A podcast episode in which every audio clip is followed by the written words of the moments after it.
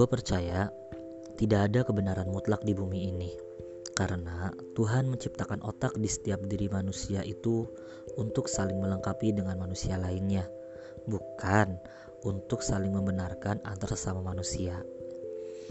Selamat datang di podcast Suara Pagi bareng gue Aji yang akan mengudara di setiap jam 7 pagi.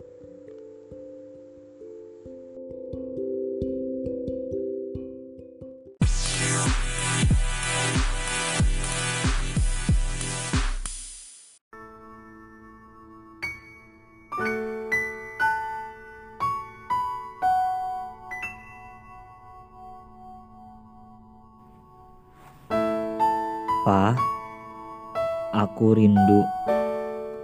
Delapan tahun tanpa temu denganmu membuatku terus merindu. Rindu kita memang tak pernah dibayar oleh temu ya, Pa. Tapi doa selalu menjadi tempat yang paling syahdu. Pa, menjadi dewasa itu tak mudah ya berlayar pada samudera kedewasaan ternyata butuh banyak pengorbanan pak. Mulai dari tenaga pikiran fisik bahkan mental. Ternyata menjadi dewasa itu melelahkan ya pak. Berjalan dengan transportasi kedewasaan aku melewati banyak fase baru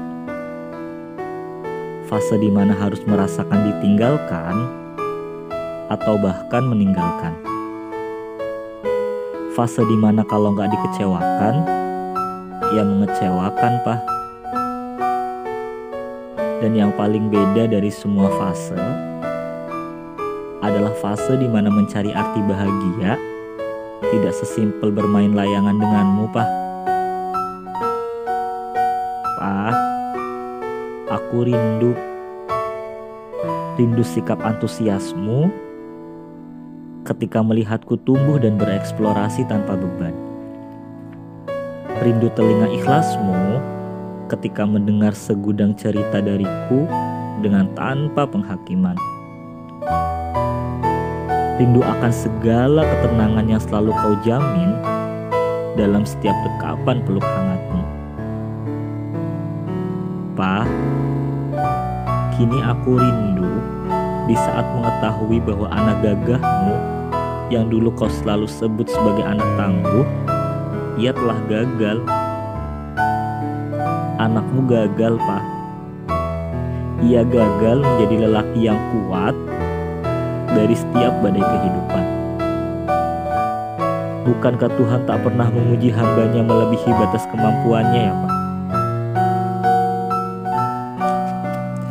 Anakmu cengeng Pak ia selalu menangis ketika ditampar oleh keadaan. Ketika ditampar oleh takdir yang tak ia impikan. Seolah semua luntur tanpa harapan. Bukankah semua akan berjalan sesuai porsinya ya Pak? Bumi berputar tanpa peduli manusianya sedang lemah dan bulan pun tak akan pernah memeluk penduduk bumi yang ketika mereka sedang kecewa. Maafkan anakmu ya Pak. Di saat menangis tidak akan pernah menyelesaikan semuanya. Tapi dengan menangis, segala penat dan pikiran akan luntur terbawa olehnya, Pak.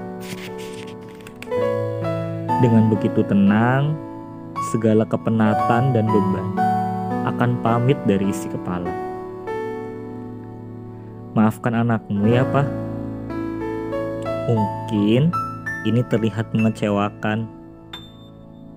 Tapi serapuh apa pun kondisinya, aku selalu tenang ketika bercerita banyak hal dengan.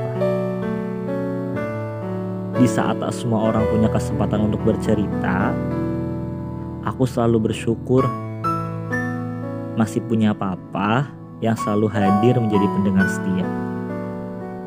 Meskipun butuh perantara doa di setiap kalimatnya. Pa, yang yang tenang ya di sana. Aku rindu. Sekali lagi minta maaf, anakku masih gagal.